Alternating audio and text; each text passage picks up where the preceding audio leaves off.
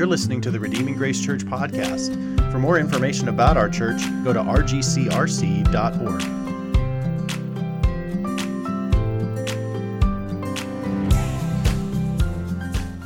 This morning we are continuing through the Gospel of John, and we're in John chapter 7, and we're going to cover the whole chapter. So, um, if you would open your Bibles to John chapter 7, or turn your phones on, whichever uh, you prefer. And since we only get one shot at this chapter, uh, I want you to pay particular attention. This is, uh, we got 50 some verses, and it's impossible to cover the whole thing. So, what I would like as I read, to pay attention to the dynamic between Jesus and the crowd and what Jesus has to say about uh, himself and God in particular. John chapter 7. After this, Jesus went about in Galilee. He would not go about in Judea because the Jews were seeking to kill him. Now, the feast of booths was at hand. So his brothers said to him, Leave here and go to Judea, that your disciples also may see the works you are doing. For no one works in secret if he seeks to be known openly. If you do these things, Show yourself to the world. For not even his brothers believed in him. Jesus said to them, My time has not yet come, but your time is always here. The world cannot hate you, but it hates me, because I testify about it that its works are evil. You go up to the feast. I am not going up to this feast, for my time has not yet fully come. After saying this, he remained in Galilee. But after his brothers had gone up to the feast, then he also went up, not publicly, but in private. The Jews were looking for him at the feast and saying, Where is he? And there was much muttering about him among the people.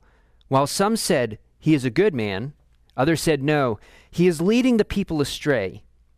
Yet for fear of the Jews, no one spoke openly of him. About the middle of the feast, Jesus went up into the temple and began teaching. The Jews therefore marveled, saying, How is it that this man has learning when he has never studied?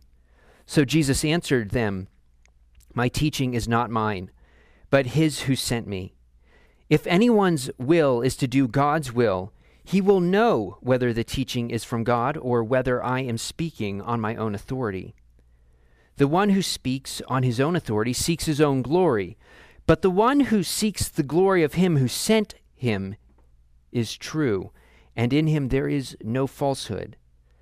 Has not Moses given you the law? Yet none of you keeps the law. Why do you seek to kill me? The crowd answered, You have a demon. Who is seeking to kill you? Jesus answered them, I did one work, and you all marvel at it. Moses gave you circumcision, not, that is, from Moses, but from the fathers. And you circumcise a man on the Sabbath. If on the Sabbath a man receives circumcision, so that the law of Moses may not be broken, are you angry with me because on the Sabbath I made a man's whole body well? Do not judge by appearances, but judge with right judgment. Some of the people of Jerusalem therefore said, is not this the man whom they are seeking to kill? And here he is, speaking openly, and they say nothing to him. Can it be that the authorities really know that this is the Christ? But we know where this man comes from. And when the Christ appears, no one will know where he comes from. So Jesus proclaimed, as he taught in the temple, You know me, and you know where I come from. But I have not come of my own accord. He who sent me is true, and him you do not know. I know him, for I come from him, and he sent me. So they were seeking to arrest him, but no one laid a hand on him because his hour had not yet come. Yet many of the people believed in him. They said, When the Christ appears, will he do more signs than this man has done? The Pharisees heard the crowd muttering these things about him, and the chief priests and the Pharisees sent officers to arrest him. Jesus then said, I will be with you a little longer, and then I am going to him who sent me. You will seek me, and you will not find me. Where I am, you cannot come. The Jews said to one another, Where does this man intend to go that we will not find him? Does he intend to go to the dispersion among the Greeks and teach the Greeks? What does he mean by saying, You will seek me and you will not find me, and where I am you cannot come? On the last day of the feast, the great day, Jesus stood up and he cried out, If anyone thirsts, let him come to me and drink. Whoever believes in me, as the scripture has said, out of his heart will flow rivers of living water. Now, this he said about the Spirit, whom, he, whom those who believed in him were to receive. For as yet the Spirit had not been given, because Jesus was not yet glorified. When they heard these words, some of the people said, This really is the prophet. Others said, This is the Christ. But some said, Is the Christ to come from Galilee? Has not the scripture said that the Christ comes from the offspring of David and comes from Bethlehem, the village where David was? So there was a division among the people over him. Some of them wanted to arrest him, but no one laid hands on him. The officers then came to the chief priests and Pharisees, who said to them, Why did you, why did you not bring him in? The officers answered, No one ever spoke like this man. The Pharisees answered them, Have you also been deceived? Have any of the authorities or the Pharisees believed in him? But this crowd that does not know the law is accursed.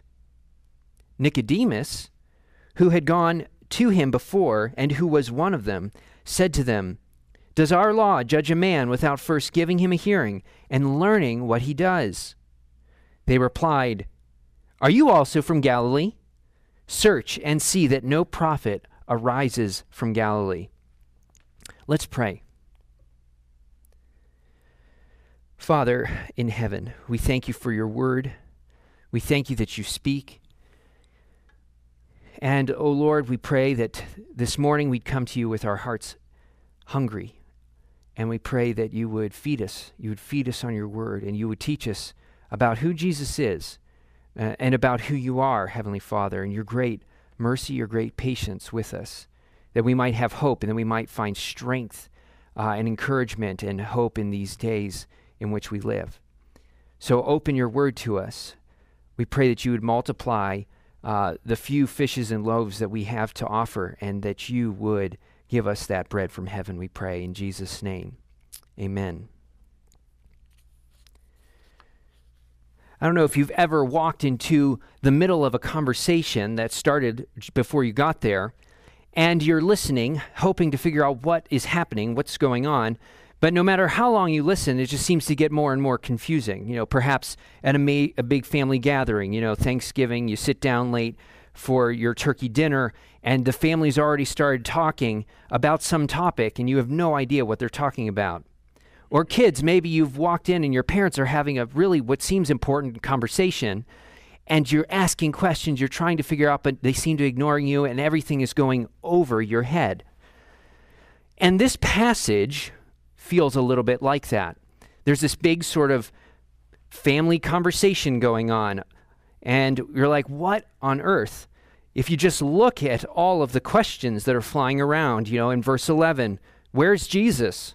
Verse 15, where does this guy get all his learning? Verse 25, isn't this the guy they want to kill?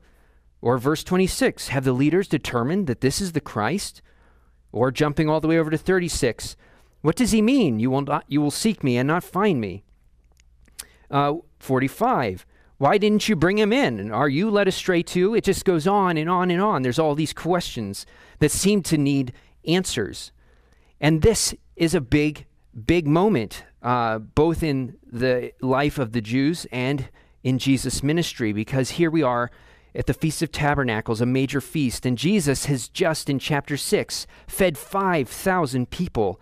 And there's tons of controversy and confusion about who Jesus is. He's, he's very popular, but it's also dangerous because, we, as we see at the beginning of the chapter, they want to kill him. So, this morning, to kind of address some of these questions, I just want to pick two questions out of the passage, which are question one summarizing verses 27 and 41 and 42, which is when the Messiah comes, no one will know where he comes from, right? Or verses 41 and 42, which say, Is the Christ to come from Galilee? So the first question is about where is Jesus from? And then the second question in verse 31 when the Messiah comes, will he perform more signs than this man? And then to kind of wrap things up and make sense of this whole passage, I want to ask a question that is behind all of these questions, which is why is it not obvious to the crowd, to the Jewish people, who Jesus is? Why is it so hard for them to get it? So, those are our three questions. Where is Jesus from? Will he do more miracles, the Messiah, than Jesus? And why don't people get it? So, question one Where does Jesus come from? The crowd is really hung up on where Jesus is from. And in general, that's kind of important. You know, anytime you meet somebody for the first time, you'll ask where they're from. And you can learn a lot about somebody knowing what their family, their family background, uh, what part of town they come from, maybe what their job is, uh, what their country is. And it can give you some sort of sense for what the person might be like or what they might believe. Now, there's two elements to this question because different folks in the crowd, We've got a ton of different people who are wondering about Jesus, and they're asking variations on this question. So, the one question is um, that when the Messiah comes, we won't know where he's from. And there is some Old Testament background for this in Daniel chapter 7, for example. In Daniel 7, the Son of Man, this mysterious Son of Man, kind of comes out of nowhere. He flies out and he's given a kingdom by God, but we don't know where he's from. And so, one of the things is that the crowd is asking the question when the Messiah comes, we won't know where he's from. The implication is, well, we know where Jesus is from. We know he's from Galilee. So, hence, he must not be the Messiah.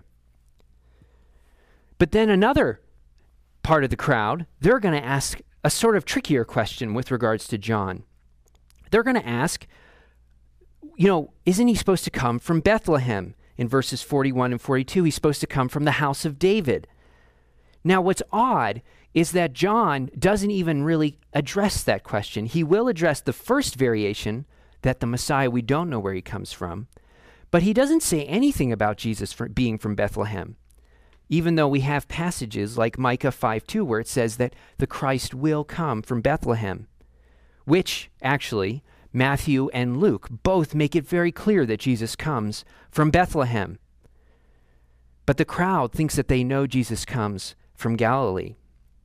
And in verse 52, for example, the religious leaders, when they go to shut down Nicodemus, they say, No prophet comes from Galilee. Read your Bible, buddy. But John is the last gospel, and he's assuming that his readers have some familiarity with Matthew and with Luke.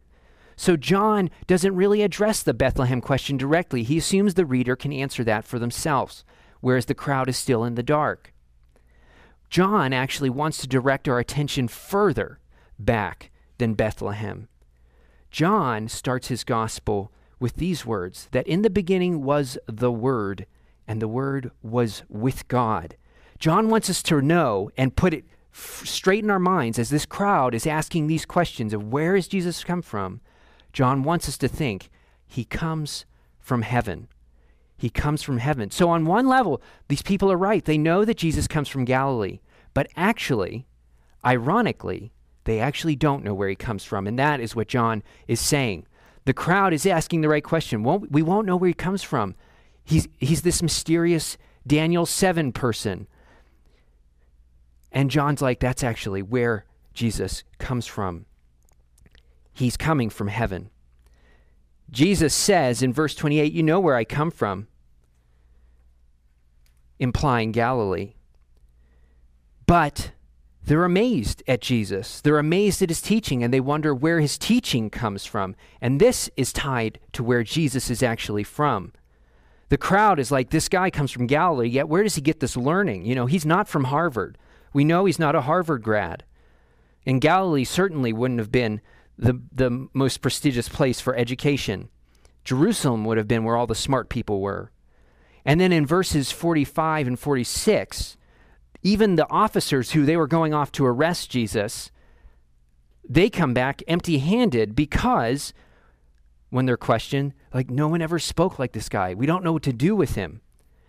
And this is because not only is Jesus from heaven, but his message, just as he himself is from God, his message is from God, and that's why it's blowing people's minds.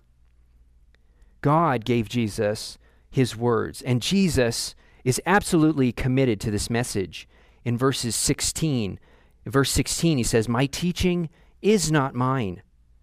Verses 28, I have not come of my own accord. He who sent me is true, and I have come from him. He sent me.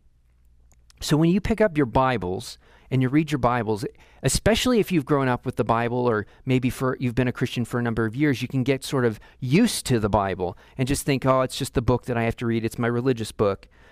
But it's easy to forget that the Bible is the words of God. And Jesus himself loves the words of God. Jesus himself wants people to know the words of God, and his words are God's words. God gave Jesus the message, and that is why where Jesus is from and why he can speak these mind-blowing words without having the top education of his day because he has been communing with God. And Jesus is committed to God's word even if it is unpopular. And this, Jesus says, actually proves his integrity. He says that where he comes from, God is true. And the person that is committed to the message of the one who sent him, not their own message, is also true. So Jesus says, not only is he from heaven, and John is trying to help us get that, but his message is also from heaven. And Jesus' commitment to that message proves where he's from. And he even says, though, to the crowd in verse, verses 33 that he's going to go someplace where they cannot go. And this kind of puzzles them and shows that they actually don't know where Jesus is from or where he is going. Now, question two, verse 31. When the Messiah comes, will he do more miracles than this guy? Now, this is the crowd is trying to get at Jesus' identity through his actions, through his power. His identity based on what he does. Now, the question is already asked with an implied almost answer that this guy is doing tons of signs and tons of miracles. And back in chapter 6 of John, verses 30 and 31, the crowd asks Jesus, You know, what sign are you going to perform so that we can believe in you? Our fathers ate manna in the wilderness. Ex- that's from Exodus, you know, when Moses feeds all those people. It's an incredible sign. And Jesus has just fed these folks. And so, yet they're still asking, What sign are you going to do? Jesus has their attention with the feeding the 5,000, but it still kind of seems like not enough. Or jump back to John chapter 5. Last time Jesus was in Jerusalem, so he's in Jerusalem here in chapter 7. He's been in Galilee for chapter 6, but in chapter 5, he was in Jerusalem and he healed a man who was lame for 40 years. It wasn't like just a little bit of physical therapy, a guy who kind of twisted his ankle and Jesus kind of fixed things up a little bit. The guy had been lame for 40 years. And Jesus' own brothers at the beginning of our chapter, they see Jesus doing all these awesome things. And they're like, hey, if you're going to do really cool stuff, let's go to Jerusalem and show everybody so that everyone can know how great you are. But Jesus is, is not going to go with his brothers on that one. But the implied question, if you read this whole chapter and if you look at the previous chapters of John, is like, this guy does a ton of miracles. And they're super incredible miracles that Moses didn't do. But Jesus is actually going to press things just a little bit further in this conversation. He doesn't actually do a miracle. He's actually going to say that his actions, not only does he, has he done pretty awesome stuff, but he is also himself keeping God's word. He's living according to God's word. And we'll get there in a moment. It's going to lead us to our next question. So, in summary of the first two questions, where's Jesus from? Well, John wants the readers to know he's he is the son of David, implied you've read Matthew and Mark or Matthew and Luke, and he's actually from heaven. Second, will he do more works than this? Will, will the Messiah do more works than Jesus? And the answer is no. No. Jesus has may, many more things uh, that he's doing than anyone else has ever done. And so this leads us then to our third question, which is why is it not obvious to the crowd? Why do they why are they not convinced of who Jesus is? Here's the source of their problem. And Jesus is going to point this out to them that they are out of step, they're out of touch with God Himself. While on the other hand, Jesus is actually in touch, He's in step, He's keeping up with everything that God has said and done. You notice that Jesus' brothers, his own brothers, say, Show yourself to the world, do your awesome things. And Jesus says, My time hasn't come. The world, in verse 7, the world can't hate you the way it hates me. And then you see, if you watch the whole passage, the religious leaders, they really want to arrest Jesus and shut him down. Even, as our chapter starts out, they want to kill him. But Jesus is committed to the message that God, God of heaven, has given to him. In verse 17, Jesus says that if you do God's will, if you desire to do God's will, you'll actually know who I am. And that's why the crowd doesn't get it. They don't get it because they're not in step with God, even though they actually have their Bibles. And you can see throughout the chapter that they're trying to figure out what does the Bible say about the Messiah? And Jesus is saying, You're out of touch with God. You, you're not understanding because you also don't know me. But I'm in touch with God. And in verse 7, Jesus says that he testifies that the world's actions are evil. Now, pause here for a moment. When it comes to encountering Jesus, lots of people think Jesus is a pretty cool teacher. He's got some awesome things to say. He's all about love, you know, and that sort of thing. And he's just kind of like, you know, just a super awesome religious leader.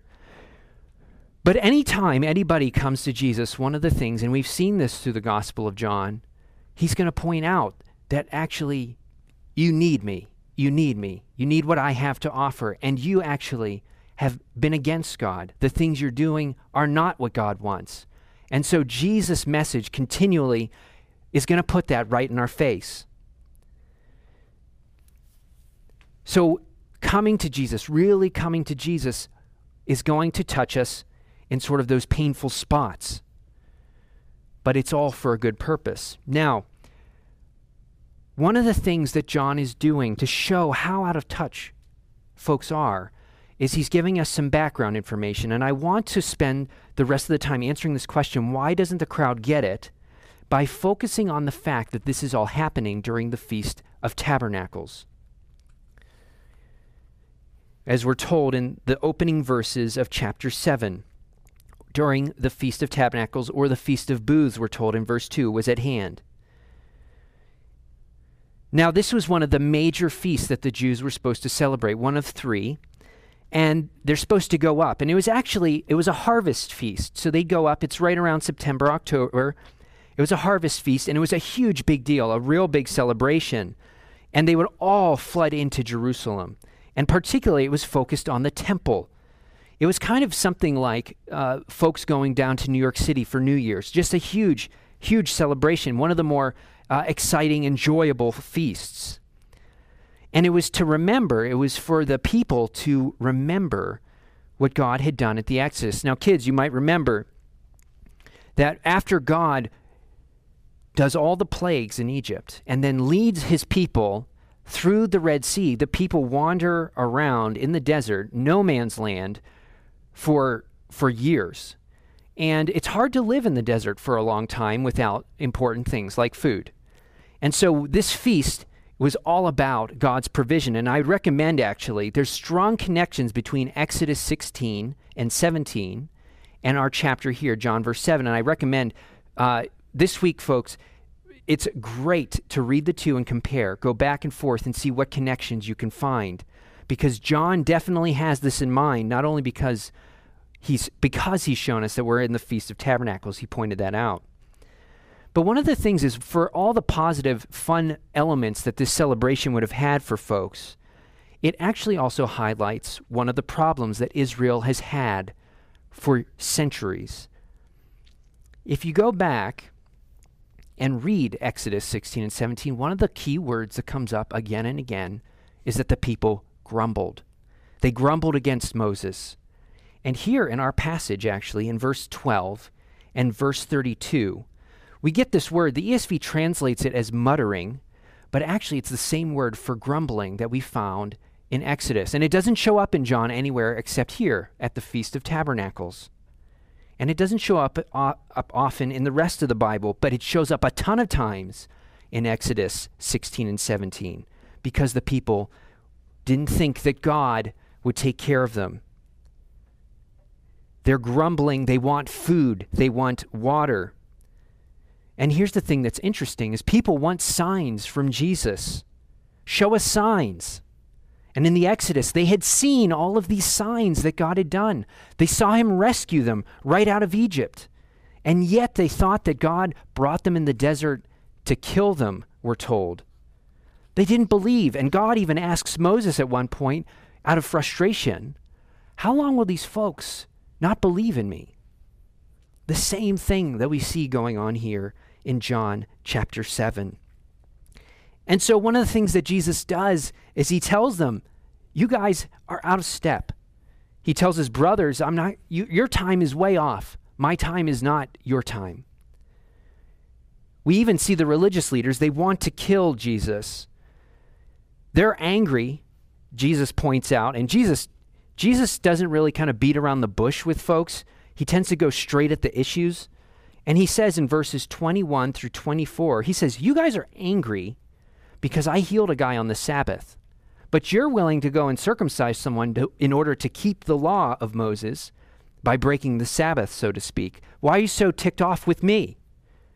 He kind of sticks it right where they're not getting, they don't understand how God's word works.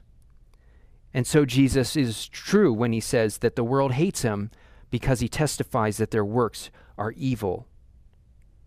And so the people don't know who he is, not only now, but it's because they haven't really known who God is for their entire history. Are we any different?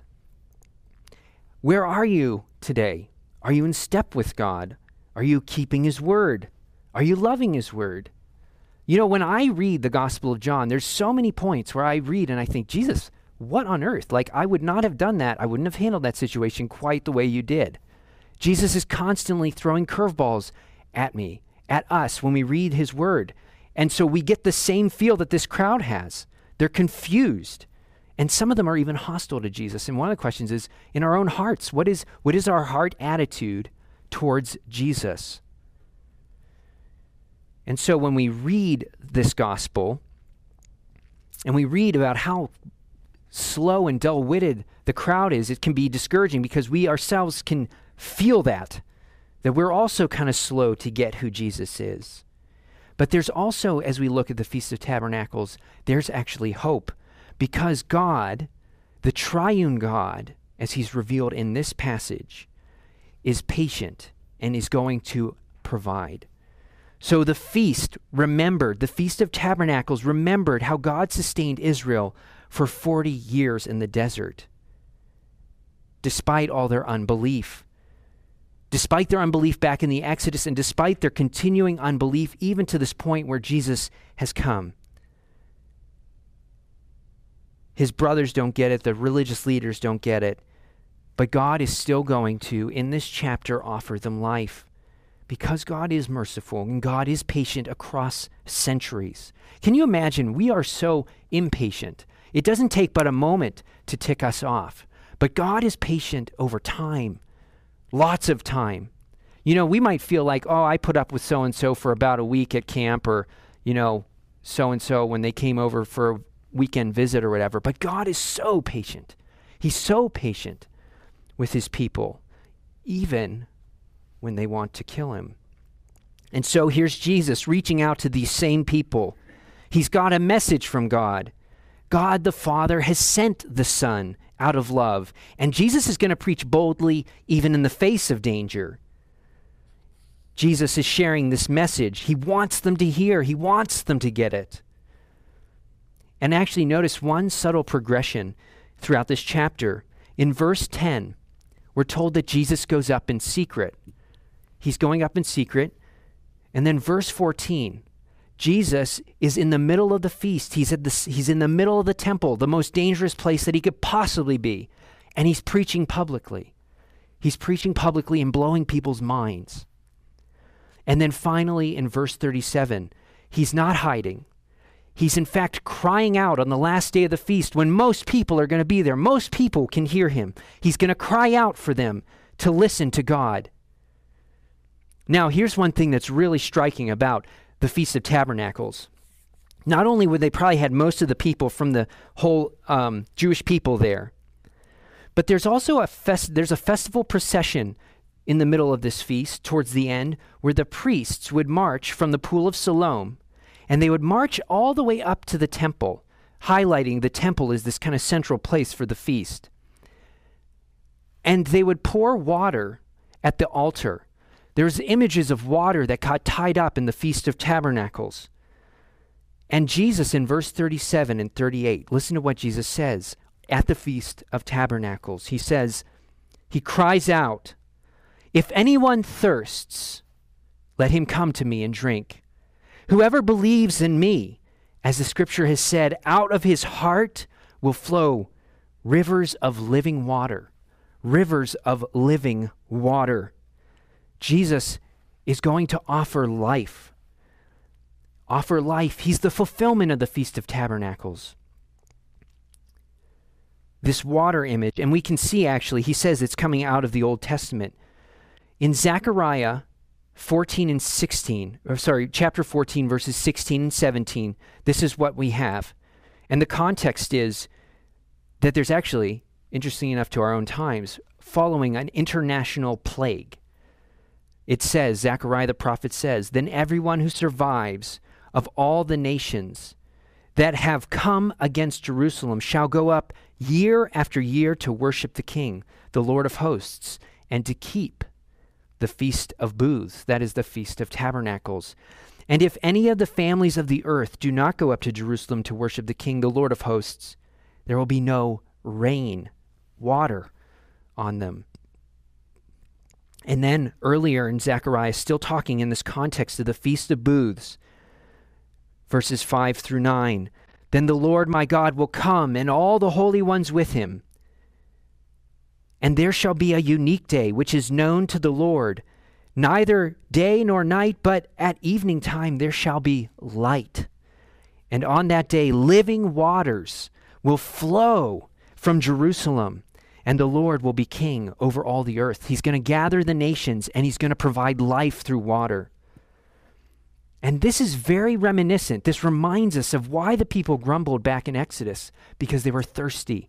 If they didn't get water, they were going to die. And they thought God was going to kill them. They thought God was a killer God. But actually, God gives them water even though they complain against Him, though they don't believe in Him. Now, listen to Isaiah 44, verses 3 and 4, also capturing this image of the water. I will pour water on the thirsty land and streams on the dry ground.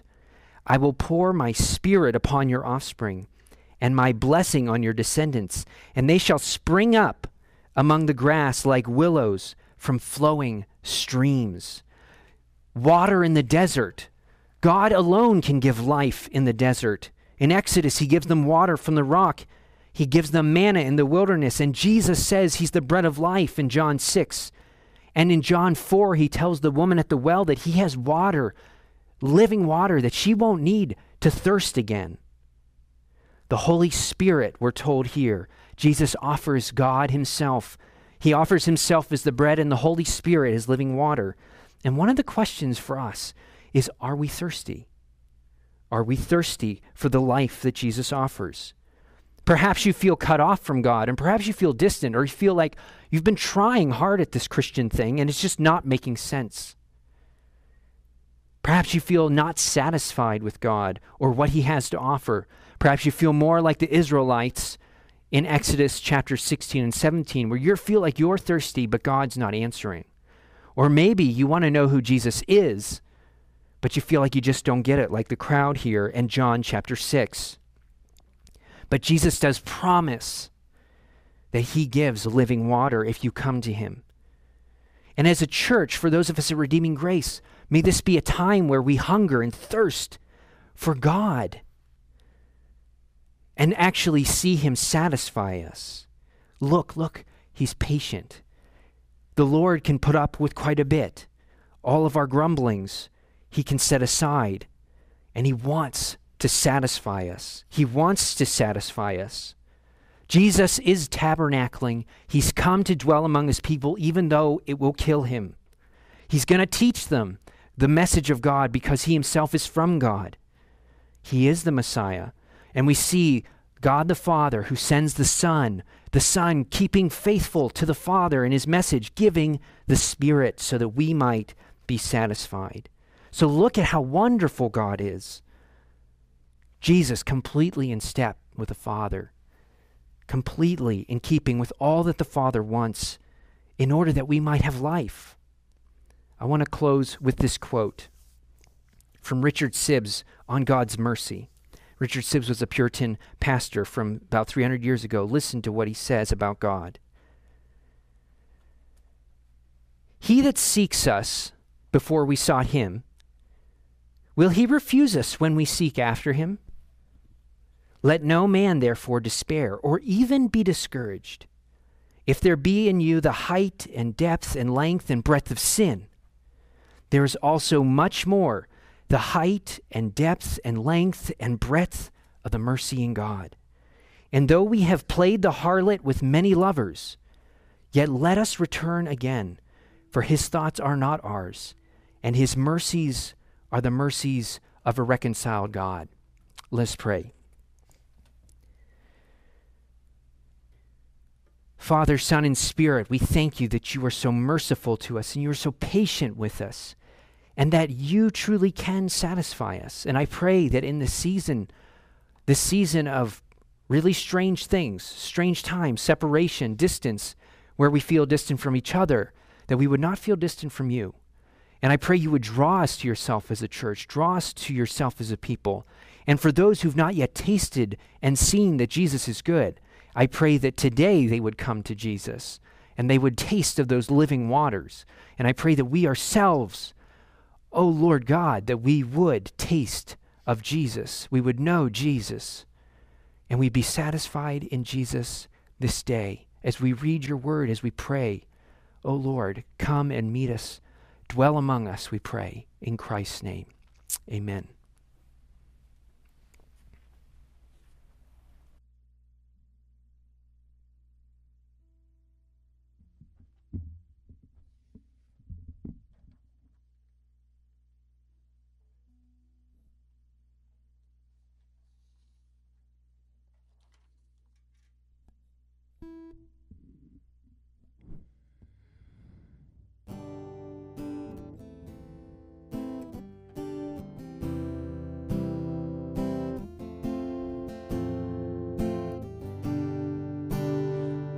Great God of highest heaven, occupy my lowly heart.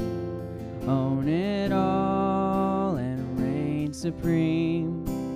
Conquer every rebel power. Let no vice nor sin remain that resists your holy loved and purchased me. Make me yours forevermore.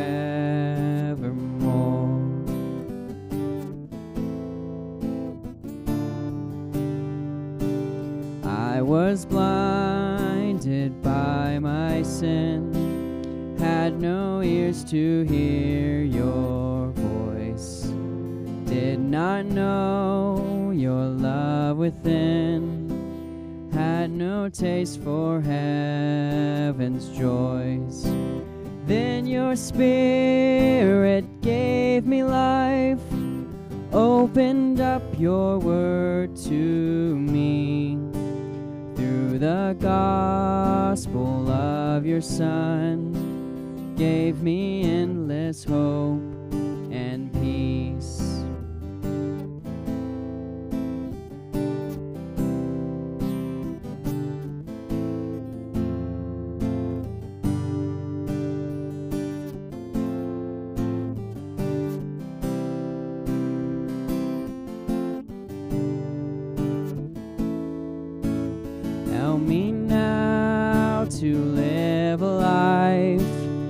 life deep dependent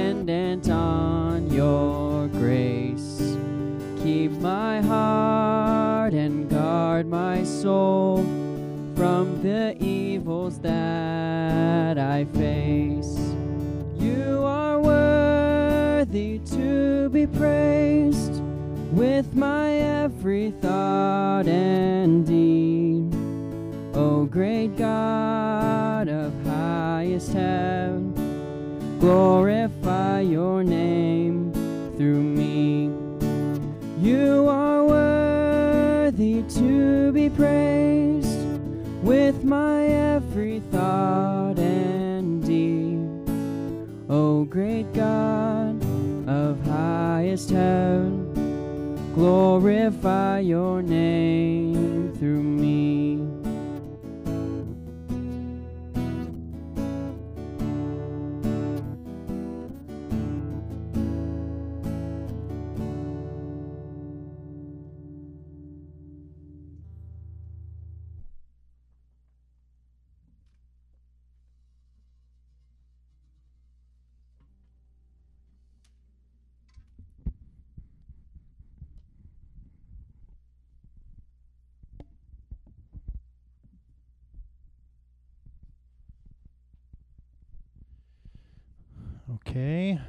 Justin, you can come on in. We'll try to keep whatever social justice justice, social distance Okay. that we can. That's a different thing. Yeah. Um, maybe it's a social justice thing, but let me uh, see if I can center our screen a little bit so that it's easy to see us. Do I need to sit like a little bit more like like that so we Um, don't breathe on each other? Yeah, I think we're okay. Yeah. Well, good job. Thanks for bringing God's Oh, word yeah. to us today. Yeah. Really appreciate that. That was helpful. Um, so we want to ask some questions now. Yeah. I didn't see any online. If any pop up, uh, Josh, if you want to just look on there, if something pops up, we certainly welcome some questions. And it's not too late if you throw them in there. Josh is looking at the YouTube channel right now, and you can throw it on there, and we'll try to grab it. But you'd have to do it right away. Um, just a few things. Um, Yeah. I brought my Bible up with me. Um, so uh, one thing that I just noticed in the passage was, and this is just detailed detail stuff, but um, in verse eight, Jesus says, "My time is not yet come, but your time is always here. The Lord, the world cannot hate you, but it hates me because I testify about it that its works are evil." And then here's my here's the point. You go up to the feast. I am not going up to the feast, for my time has not yet fully come. Mm-hmm. Then in verse 10, after his brothers had gone up to the feast, he also went up. Yeah. Yeah. So, um, so what do we make of that? Is Jesus is Jesus lying? He says, "I'm Yeah. not going to the feast. You go." Yeah. And then two verses later, he goes up to the feast. Yeah. What's, uh, what's the deal? Is Jesus a liar, or Yeah. what's going on? it's a it's a really strange it's one of those it's a strange passage uh, and and actually an opponent of christianity early in the church actually pointed this out as like a this is jesus like sort of either waffling or lacking integrity and it actually seems that the emphasis in jesus answer is not that i'm you know ne- no way and never going to this feast but it has to do with the timing and one of the things is is that as we'll see later uh, in John's gospel, that he's going to go up for another feast, and he's going to go up, and his timing's going to be perfect because everyone's going to want to make him king, and we know that Jesus is avoiding that right now. Um, even in, at the end of chapter six, we're told that he slips away when they want to make him king. And Jesus, it seems actually, it's very likely that if he had gone up at the beginning of the feast when everyone's marching towards Jerusalem, he would have had some sort of situation like that. But that's not what Jesus is going for right now. He's he's got a he's got a clear timeline that he's working with, and he's going to avoid doing things the way these guys think he ought to. Um, and so it seems more the emphasis is Jesus is not trying to gather to himself right now uh, a political movement. He's trying to gain people to actually believe in in him and his actual heavenly mission. So I think that that's what's going on. It's not like I'm not in no way ever going to this feast, but I'm not going on your timeline. And so that's why he delays and he goes up in secret. He doesn't want to be king. I'm on, yeah. Yeah, I'm on. Okay. good. We we don't know up here. Yeah, we're yeah. having a good conversation. I just want to make sure that we're catching all this. That's Yeah. good. Um, I guess two things came to my mind as you were talking there. Is that one is in John chapter two, uh, the wedding at Cana, hmm and uh, they run out of wine, Mhm. and Jesus' mom kind of outs him. Yeah, yeah. Goes, well, my son can address that. Yeah, yeah. And he's like, it's funny what he says in verse 4 of chapter 2. Woman, what does this have to do with me? My hour has not yet Yeah, come." yeah. Yeah. Which is not a way that I would talk to my mom. Yeah, by yeah. the way, that would Yeah. not go well. But, yeah. Um, but then he goes, goes ahead and does the miracle. So Yeah. it's like he is on a timeline, but Yeah. he's still. Yeah. It's not that he's inconsistent, but that, Yeah. you know, I guess even in God's providence, his wanting to slow the progression of what's about to happen down. Yeah. Yeah. Um, he still Yeah. works kind of within that, which Yeah. is which is super interesting. Yeah, and they're both family. You know, it's family. It seems that he actually honors his mom in one sense. Uh, Right, right. You know, he honors his mother, whereas his brothers, he's a little bit more like, you guys just don't know what's going on. You know, Y- you really don't know what's going on. So he teaches them. His mom, he just is like, okay, I'll, I'm gonna go with this. And it sounds more striking in English than I think he means. Yeah, yeah. Calling your mom woman Yeah, yeah. usually doesn't go well, but Yeah. obviously in in the Greek times Yeah. that or uh, Yeah, in, in the Greek here it would have been this was not quite as disrespectful as it looks for us. but- yeah, yeah, Uh, and then the other thing I thought of is that, um, you, you know, today in the in the Christian week, this is Palm Sunday. yeah, which is when his time comes. Yeah, So yeah. you think there's a connection there that this is not my time, meaning this is not my time to to make my public mess- messianic entrance Yeah. into the temple yeah. and then obviously set in motion what's going to lead to his death. Yeah. You think there's a connection there maybe? Yeah, I th- I think that this is clearly, this is sort of he, the the passage is gearing us up for when he will do that, um, because you know that he will. Jesus keeps his word. He will. He will when his time comes. He'll do what he needs to do. Um, but it's it's already John is signaling to us that there's kind of like this ominous danger that Jesus is facing anytime he goes to Jerusalem, which so uh, ironically, you're expecting that when his time comes, you would think he's going to be the king, but he's actually going to be killed. So there's this there's this constant play in John of this kind of ironic what actually happens or what is happening. Um, he's playing off on what people know or don't know. So I think that yeah, there's a foreshadowing of Palm Sunday here, but it's it's not super positive in one sense, and yet hopeful oddly.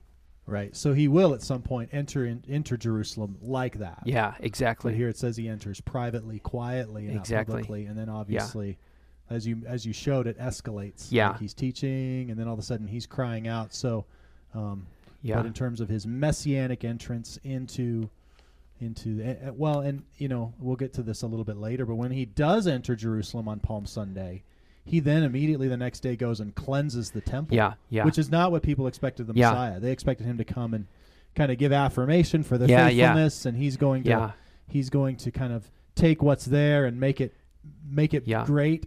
yeah, yeah, Um, when actually he's like, I'm coming to critique this. yeah. And I'm the temple. Yeah. not this place. Yeah, there, there's all, and one of the things that's actually striking about this passage in relation to Exodus as well, this whole timing thing. His brother's timing's off, but then he goes after the religious leaders for being mad at him for healing on a Sabbath. If you read Exodus 16 and 17, the people, when they go out to collect manna, they go out on the Sabbath. And there's this whole Sabbath controversy showing that the people still don't get God. They don't understand God's timing. And here in the pa- this passage, they still don't get God's timing. Like in every way, they're off on God's message, God's timing, God's character. And so it's really, there's this kind of thorough disconnect between God and his people that Jesus is trying to address and will address. yeah. Well, and I mean their questioning kind of shows that he is giving all the he is checking all the boxes messianically. Yeah, Uh, could anyone do more signs than this guy? And the Yeah. answer I- implied is no. Like, yeah, yeah. Could we expect more of the Messiah than this guy? No. I mean, he is checking all the boxes, but he's not playing by the rules as they see it. Yeah, And yeah. So they're showing that they actually um, are more interested in, really in self justification, Yeah, in seeking their own glory, which he says in there. yeah, yeah. Um, than they are about the glory of God, which is why they're out of step. Yeah, yeah. Even even Yes, the yes. good deeds they do, or the good, comes with wrong motivations. Yeah, Yeah. You know, and so he's calling that out. It's Yeah. super Yeah, that's good. Yeah. Uh, so in verse 50, we see Nicodemus pop up. You didn't Oh, mention in yeah. the message at all, but Yeah. we met Nicodemus in John chapter 3, Yeah. and they have this inter- interesting interaction. He comes to Jesus quietly at night. It's hard to know exactly uh, how genuine Nicodemus is. Yeah. He's maybe genuinely seeking, but he's also coming at night. Um, and uh, Jesus is, is not easy on him. hmm is pretty direct that he must be born again. And um, so um, we also see in John chapter three that he is uh, a leader. He's a Yeah. he's a he's a very respected, prominent leader within Judaism. So so tell us a little bit about that. I don't, Yeah. I don't know if It's it's interesting. I've I've often wondered what because Nicodemus shows up at least three times in John's gospel, and so this is number two out of three, as you pointed out. And I've often wondered, does does Nicodemus come to believe in Jesus? And I, I go back and forth on that. What I think is striking in this passage is that he actually seems to be sort of on the same trajectory. He comes to Jesus in secret in John 3, but here in the middle of controversy, he's willing to start sticking his neck out a little bit. He makes a sort of public, just as Jesus is going public, Nicodemus is starting to go public and try to actually stand up for Jesus. So I think it's actually sort of one of these, it's a hopeful sign. While most of the leaders want to kill Jesus, there's hope that Jesus' message is actually being effective, not only because we see in this passage, I can't remember what verse, but some of the crowd does believe. But Nicodemus seems to be moving in that belief direction. So I think that Nicodemus is a sign of the effectiveness of Jesus, um, and that there's hope that actually, yeah, there there is hope for belief because he was talking to Nicodemus about believing, and now he's crying out, "If you believe, you'll have the Spirit." So I think it's hopeful. yeah yeah it's it's not totally clear, but yeah he is sticking up for Jesus, which would not be a popular position. Mm-hmm. And then he shows up a third time in John towards the end, and I think it's after Jesus' death Yeah. that he goes and brings spices and that kind of stuff. Which Yeah. is really not a good time. Yeah, to be yeah. identifying with your, yourself with Jesus, Yeah. especially when, as the Jewish establishment, you were, you were the major um, proponents of getting him killed Yeah, in yeah. the first place. So I do think that there's, it's optimistic that Yeah. that there's you know, and, and the Apostle John in his letter seems to, to to have these cameos of Nicodemus, Yeah. maybe to show that while on the whole people aren't getting it, there is some their eyes are being opened, maybe gradually. Yeah. And in Acts, it talks about you know after the Spirit comes in Pentecost, many of the priests yeah. come to faith in Jesus. Yeah, absolutely. so, while there's always this tension between the Jewish establishment and the Christian movement, the movement of the gospel, there is a sense in which the gospel is pillaging Yeah. Yeah. and reclaiming some of these, and maybe Dic- Nicodemus is one of them. yeah. So, Yeah. Absolutely. Oh, one more thing I just wanted to draw out, and uh, is there any? There's one. Okay, well, let's do that one. And Um, Eric is Leeson is just wondering about ver- in verse 37. He says, Jesus says, "If anyone thirsts, let him come to me. Whoever believes in me, out of his heart will flow living, living water." He is just asking that you would help interpret this in the context of election. He was curious how you interpret anyone. oh, thanks, Eric. Everything was going so nicely, and then you had to ask a, a, a challenging question. That's great. Uh, John 7, verse 37 uh, says, Jesus stood up and cried out, If anyone thirsts, let him come to me and drink. Whoever believes in me, as the scripture has said, out of him will flow rivers of living water. And his the question was, because I'm not sure everybody could hear you, probably yeah. not. Yeah. Uh, the question was, how does that relate then to election? Mm-hmm. Uh, what are we to make of that verse in light of God's saving and sovereignty and all Mhm. that? Yeah. Well, I mean, you you could answer this probably better than I could, but I think that um, first off, I th- there's always this dynamic between our responsibility and God's uh, sovereignty that is throughout Scripture is always kind of somewhat challenging to understand. You know, we want to be able to draw a line like this is where our part takes over, this is where God's power stops, or whatever the case may be. You know, we want to be able to. Um, we don't know what that dynamic is. Um, at least, like we can't we can't articulate exactly how uh, th- that works. But I think that the there is a true free offer of the gospel to anyone. Like Christ will never draw drive away anyone that truly comes to Him. Um, so uh, there is a true free offer of the gospel. Um, from John, though, we also know what's odd about this whole passage is that they're having so much trouble understanding God because they don't know Jesus. And there's this dynamic where they can't get Jesus because they can't get the Bible. They can't get the Bible because they can't get Jesus. And they can't get to the Father without Jesus. And so Jesus says earlier in John 6 that to come to him, the Father has to do a work. And so one I would say one thing is John is very clear that God as a triune God is working for the salvation for salvation for people. And it's very clear I would say that yes, Jesus offers freely the gospel to anyone. But it's also clear that it's the work of the Father to bring people to Christ and to by bringing people to Christ they will come to the Father. So there is this I think John actually sets up quite an obstacle that these people have a dilemma that they simply cannot overcome without God doing something incredible in their lives. So that's where I think, uh, behind that, I think sits uh, some understanding of election. Though John himself um, doesn't talk about election from eternity, he, but he does talk about Christ knowing his sheep, and we'll get to that. Uh, and they'll hear his voice and these sorts of things. But that said, there is a true free offer of the gospel to anyone. And so people that believe in election and say, well, we'll just let people come, you know, God's going to do the work, we don't need to preach the gospel, have misunderstood that God actually wants people to preach. And I think Jesus demonstrates that here. He's he's freely offering the living water if you would just come to him. But we also know from reading John that other things have to be also at work. Yeah, d- uh, definitely. That's that's helpful. Uh, throughout the book of John, the sovereignty of God is is all through it. You know, Mhm. because it says, um, I'm gonna knock the TV over, but um, i you know, even go back to John three with Nicodemus. You know, um, talking about it's the Holy Spirit who gives the new birth. Yeah. the Spirit comes when it wants. You know, it's not like you can't arrange your, you can't schedule your conversion. You can't go. I'm gonna go ahead and be converted next Monday Yeah. um, because it's when the Spirit brings conviction and when he, uh, when he does that, and then in John chapter six, which has got about as much election and sovereignty as maybe any passage in Scripture, because um, Jesus, as he's speaking to the crowd, says, "All that the Father gives me will come to me. yeah.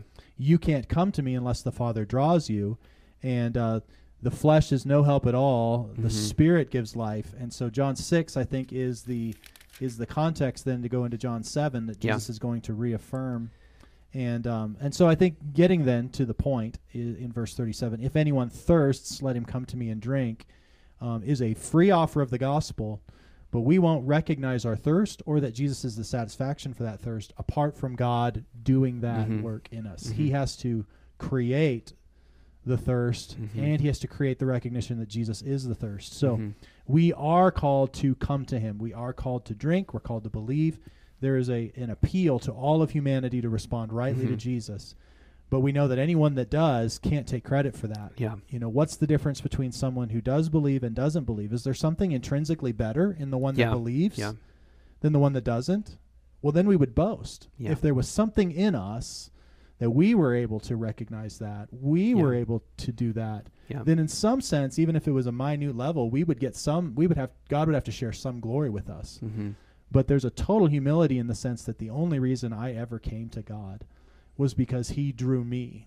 Mhm. He re- helped me recognize my thirst. He Yeah. opened my eyes to Jesus. Then He gets all the glory. Yeah.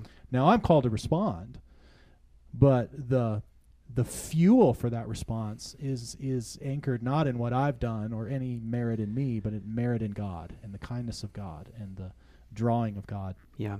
Well, so that gives a lot of hope because no one is too far for the gospel. Yeah. Yeah. And at any instant the spirit may may give Yeah, life. yeah. So that's the hope of it. Yeah. That's that's that's really when the Bible talks about election is to give confidence Yeah. that um, that God could do a work in an instant. So preach Yeah. the gospel boldly Yeah. and don't test the soil before you scatter the seed. Just scatter the seed, Yeah. and God could save in an instant. Yeah. The Apostle Paul is an example of that. Yeah. Several examples in Scripture, and so Yeah. uh, it's meant to give confidence and hope. Um, and then uh, I just love that verse. If anyone thirsts, let him come to me and drink. Whoever believes in me, as the Scripture has said, out of his heart will flow Yeah. rivers of living water. Yeah. So salvation comes from without, in the sense that we must come to Jesus. Mm-hmm. We live in an age where it's like find yourself. Mhm. You know, be true to yourself. Mhm. And it's like, well, that's the wrong way to go because I my heart is dry and parched, and there is no life in me. So if I just go deeper into me, I'm going to be more and more hopeless all the time because uh, there's no salvation within me. Yeah. But when I come to Jesus, His Spirit is then put within me, and life then comes from within yeah, because of Jesus and the Spirit. So, um, you know that that be true to yourself, that look to yourself is only half right. You have to have the Holy Spirit, and then from within He brings rivers of living water. If Yeah. that makes sense. Yeah. that might be Yeah. kind of confusing, but um, uh, so I love that. I love that that. Um, we don't have to go to a temple. We don't have to go to some place. We go to Jesus, and then Jesus actually enters into us by the Spirit, hmm and then from within fuels us. yeah, So. yeah. Awesome. Well, the Q and A is uh, was robust. You and I have no problem filling a lot of time talking. um, one last thing, though, I, can, I just can't get away w- w- with this. Um, would you just maybe highlight a couple things that you know? You talked about the Exodus 15, 16, 17 connection Uh huh. and the grumbling in the wilderness, and so Jesus is portrayed in the Gospel of John as the new and better Moses in many ways. You know, Mhm. we've seen him feed the five thousand. We've seen him lead his people through water. You know, there's these these allusions to the Old Testament, um, um, and there being a new Exodus through Jesus. Um, is there anything else you would want to say there that you didn't say in the message, or You know, I'm I, putting you on the spot? Yeah, that's a great that's a great question. Um, of course, there's there's all sorts of parallels, um, and I'm certain that I haven't hit on all of them. But I think that seeing particularly the unbelief of the people in relation to seeing signs, the signs of God, is huge because Jesus is doing these signs, and yet they're still kind of like, okay, we're not so sure. We saw that was pretty amazing, but you know, is that what he's actually? Is he actually the Messiah? Just like the people of Israel when they brought they just see the plagues they they're brought through the Red Sea and they're like he's he's done this to kill us. You know the absolute unbelief. Um, the one flip there is that they thought God was going to kill them in the Exodus. And if Jesus is the real Messiah you'd expect him to kind of go after his enemies which is what generally political leaders would do. But instead Jesus is going to allow them to kill him so there's there's a great reversal from the situation in Exodus to what Jesus is doing now that I think is significant.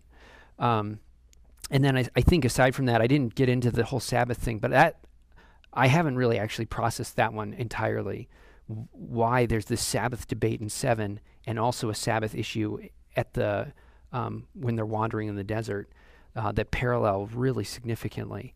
Um, but I don't have any like other than that, those are kind of my broad c- parallels. That that's that's pretty interesting. That they should be judged for their grumbling, and Yeah. put to death, and God is patient. Yeah, But then they're grumbling ag- ag- essentially against God yeah, and His provision and His appearing and His leadership in Jesus. yeah, But He's going to take the judgment for their Yeah. grumbling, Yeah. which is why on the cross He can say, "Father, forgive them. yeah, They know not what they do. They're just like the people in the desert who you were patient with." yeah, Um, and now, in that sense, Yeah. you know, He is going to bear the penalty for their sin against Him yeah, um, which is one of the glorious truths of the gospel. yeah. Okay, great. We've uh, closed each of our services and uh, with uh, just a little bit of an interview, so maybe we can keep this relatively brief. But Sure. I want to introduce people to you. So, um, what I've asked, we've interviewed Jordan uh, two weeks ago, and Josh, and now Justin. Only people named Jay Uh huh. can be uh, interviewed. Okay. So you qualify. Oh, good. Um, tell me, uh, just tell us briefly about your upbringing, how you came to trust in Jesus. Yeah. Well, I guess a general statement is that I've learned to trust Jesus all of my life, and but to to make it brief and more concrete, um, I I grew up in a Christian home. I had wonderful, godly Christian parents who were very eager to serve Jesus. Um, they've served sort of essentially as volunteer youth leaders um, in the church that I grew up in the first kind of 10 years of my life. Uh, very much kind of people of faith in that they, they wanted to know God's word, but they were also ready and willing to, to act it out, to live it out. And so I got to see that. And I can remember, I mean, at a really early age, I think we had just moved into this house. My parents were painting this one room. I can remember rather vividly, which is sort of strange. And I don't know what prompted it, but I was just standing in the middle of the room as my parents are painting. And I was about four or five years old. And I said, You know, mom, dad, I think I want to invite Jesus into my heart. And they were kind of like, Oh, that's great. So they stopped painting, you know, and we've got like all the furniture is moved all over the place and drop cloths everywhere. And, you know, I prayed. And I would say that, you know, for all I know, that might have been that might have been definitively when I actually really embraced Jesus. Um, I wasn't baptized for another several years, though. Um, and I would say, actually, f- from that time, I I had lots of questions about the Bible. I felt like the questions weren't getting answered at the church we were attending, and I also wasn't really particular. I would say I still had lots of things in my heart that I just I I wanted to like kind of I can remember actually distinctly at one point a missionary came to church and I remember praying, "Oh Lord God, don't let us become missionaries cuz I don't want to like lose all of my American comforts." Was I I mean it was very it was unbelievably blatant how clear it was in my, you know, elementary school mind. And then we actually switched churches. My parents were kind of hungering for deeper teaching and we switched churches. And at that church, uh, the pastor was just out of seminary and he would preach like some of the longest sermons I had ever encountered as a kid. Like, I, and I, I joke not, anywhere from 45 minutes to two hours. And as a kid, I just remember like a, a middle school boy thinking, like, just poke my eyes out. Like, this is awful. Um, and then at some point, something kind of clicked. And I just like became fascinated because suddenly those questions that I had as a kid were making sense. And I actually saw as my understanding of God's word grew and who God was, that in my own life, I actually started changing more. So I my life started reflecting more and more God's word. And I, the other thing I remember at that age was being struck by some Christians who were, they were really like, they weren't tied down to their money, their possessions, and they seemed to have more joy than I had. And I remember that was kind of sort of started loosening that grip on, I want my comforts, I want my American comforts. And so that was really helpful for me. And I think that that started sort of another period of significant growth uh, in the Lord. Okay. I don't remember my microphone. Uh, so you're married Mm-hmm. to Melody. She's Mhm. right over here behind the camera. Can't Yeah. see her, but tell us a little bit about how you guys met and how long you've been married. Okay. Well, we've been married for almost two years. It'll be two years in July. And um, we met because I was uh, essentially sort of interning, working as a pastoral assistant at uh, uh, a church where she and her family were attending. And, um, and she never talked to me. She will deny it vehemently. She felt like she talked to me way too much, but I felt like she never talked to me and uh, we we I started. To, she was hosting a theology discussion group at her house for a bunch of college students, and being sort of you know a part of the pastoral staff, I thought I should go check it out, make sure it wasn't like heresy. And uh, Was it? uh, no, it, no, was, it was It was not her. Okay. it good. was it was mostly it was mostly good. Um, uh, and so so that's sort of where we got to know each other. And actually, I I hung out with her uh, her brother-in-law quite a bit. We would play basketball together and talk. And actually, part of part of my getting to know her brother-in-law Brett was I was going through a really really hard time. Actually, I was seriously depressed. Um, and I was seriously depressed because I was in pastoral ministry, but I had been struggling with pornography, uh, and, and for several years, even while I was in seminary. It was, and it had been kind of un, sort of unbeknownst to me, eating away at my soul. And I got to the point where I was suddenly like, "Am I actually a Christian? Am I like one of these fakes?" Because you know, you see, there's so many pastors who fall into sin and ruin the reputation of Jesus and destroy people's faith. And I thought that I was like one of these people. So I, I was really struggling. Um, and actually, um, it was through getting to know Brett, and then Melody and I started dating after I spent several months just kind of praying because I was like, I, I, things need to change in me. Um, but Melody and I kind of walked through that together. I would, I confessed, you know, the things I had, you know, the ways I had sinned, and um, and we worked and prayed, and I mean, the Lord brought me freedom, which was uh, a great blessing. Um, and slowly, kind of assurance and comfort in the Lord has grown. But um, we kind of met in sort of a rough, and, and we're dating in sort of a rough period, which kind of our relationship was a little bit up and down. But the Lord really brought us through, and um, marriage has definitely been uh, better than dating. Uh, we would definitely say that. So, um, So, So- you're pro marriage. I'm you would give the pro-marriage. thumbs up 2 I'm pro marriage. and actually, Melody, you okay? She gives it a thumbs up too. Hey, that's yeah, good. Melody's been a great help. If if this sermon was remotely clear, it was partially because Melody was like helping me uh, out. So she's been a huge help for me in my own walk with the Lord. And I would say, going back almost to question one about how did I come to know the Lord, that season of hardship actually really made me reevaluate: Do I trust God? And really rethink the whole. What does that look like? And Melody was hugely helpful for me in growing and trusting the Lord.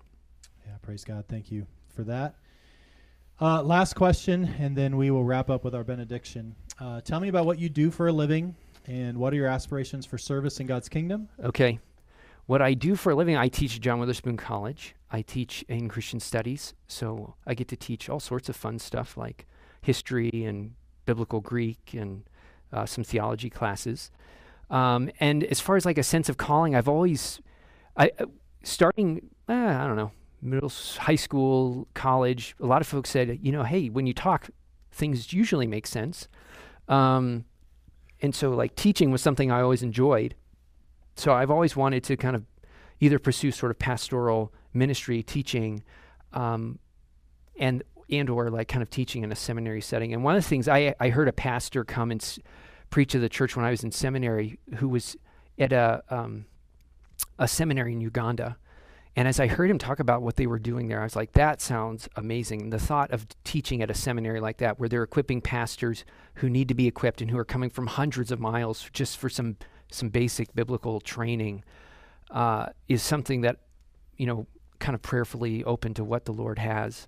Um, I don't have any clear sense of this is where I need to go, but those are kind of what the Lord has put in front of me.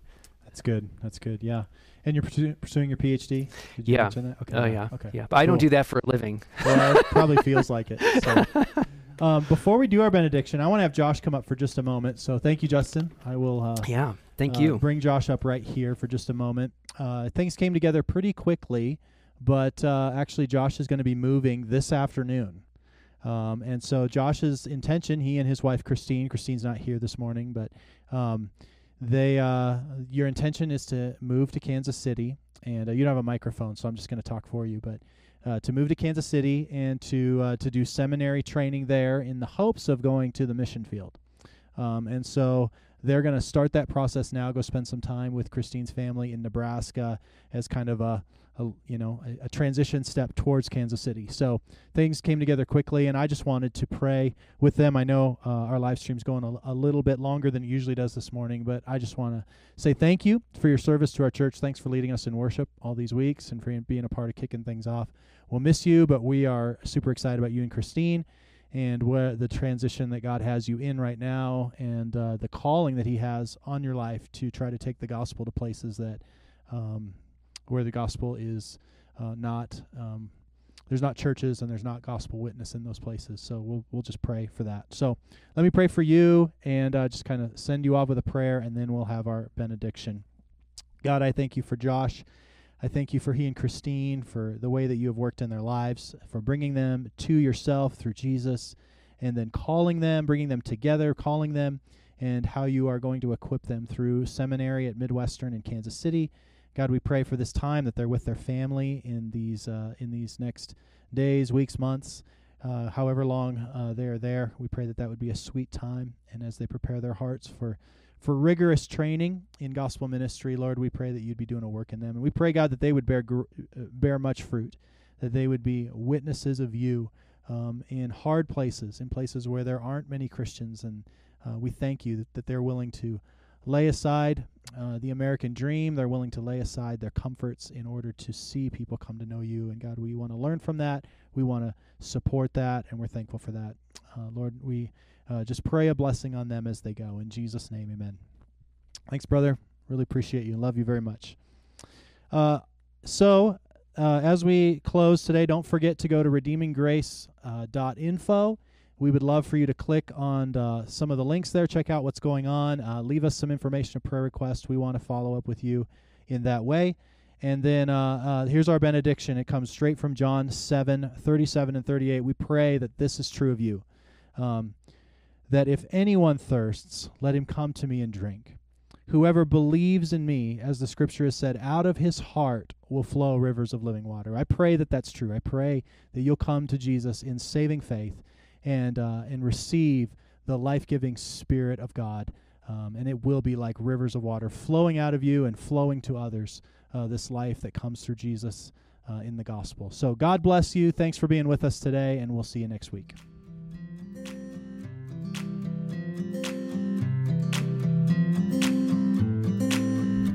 Thank you for listening to the Redeeming Grace Church podcast. For more information about our church, go to rgcrc.org.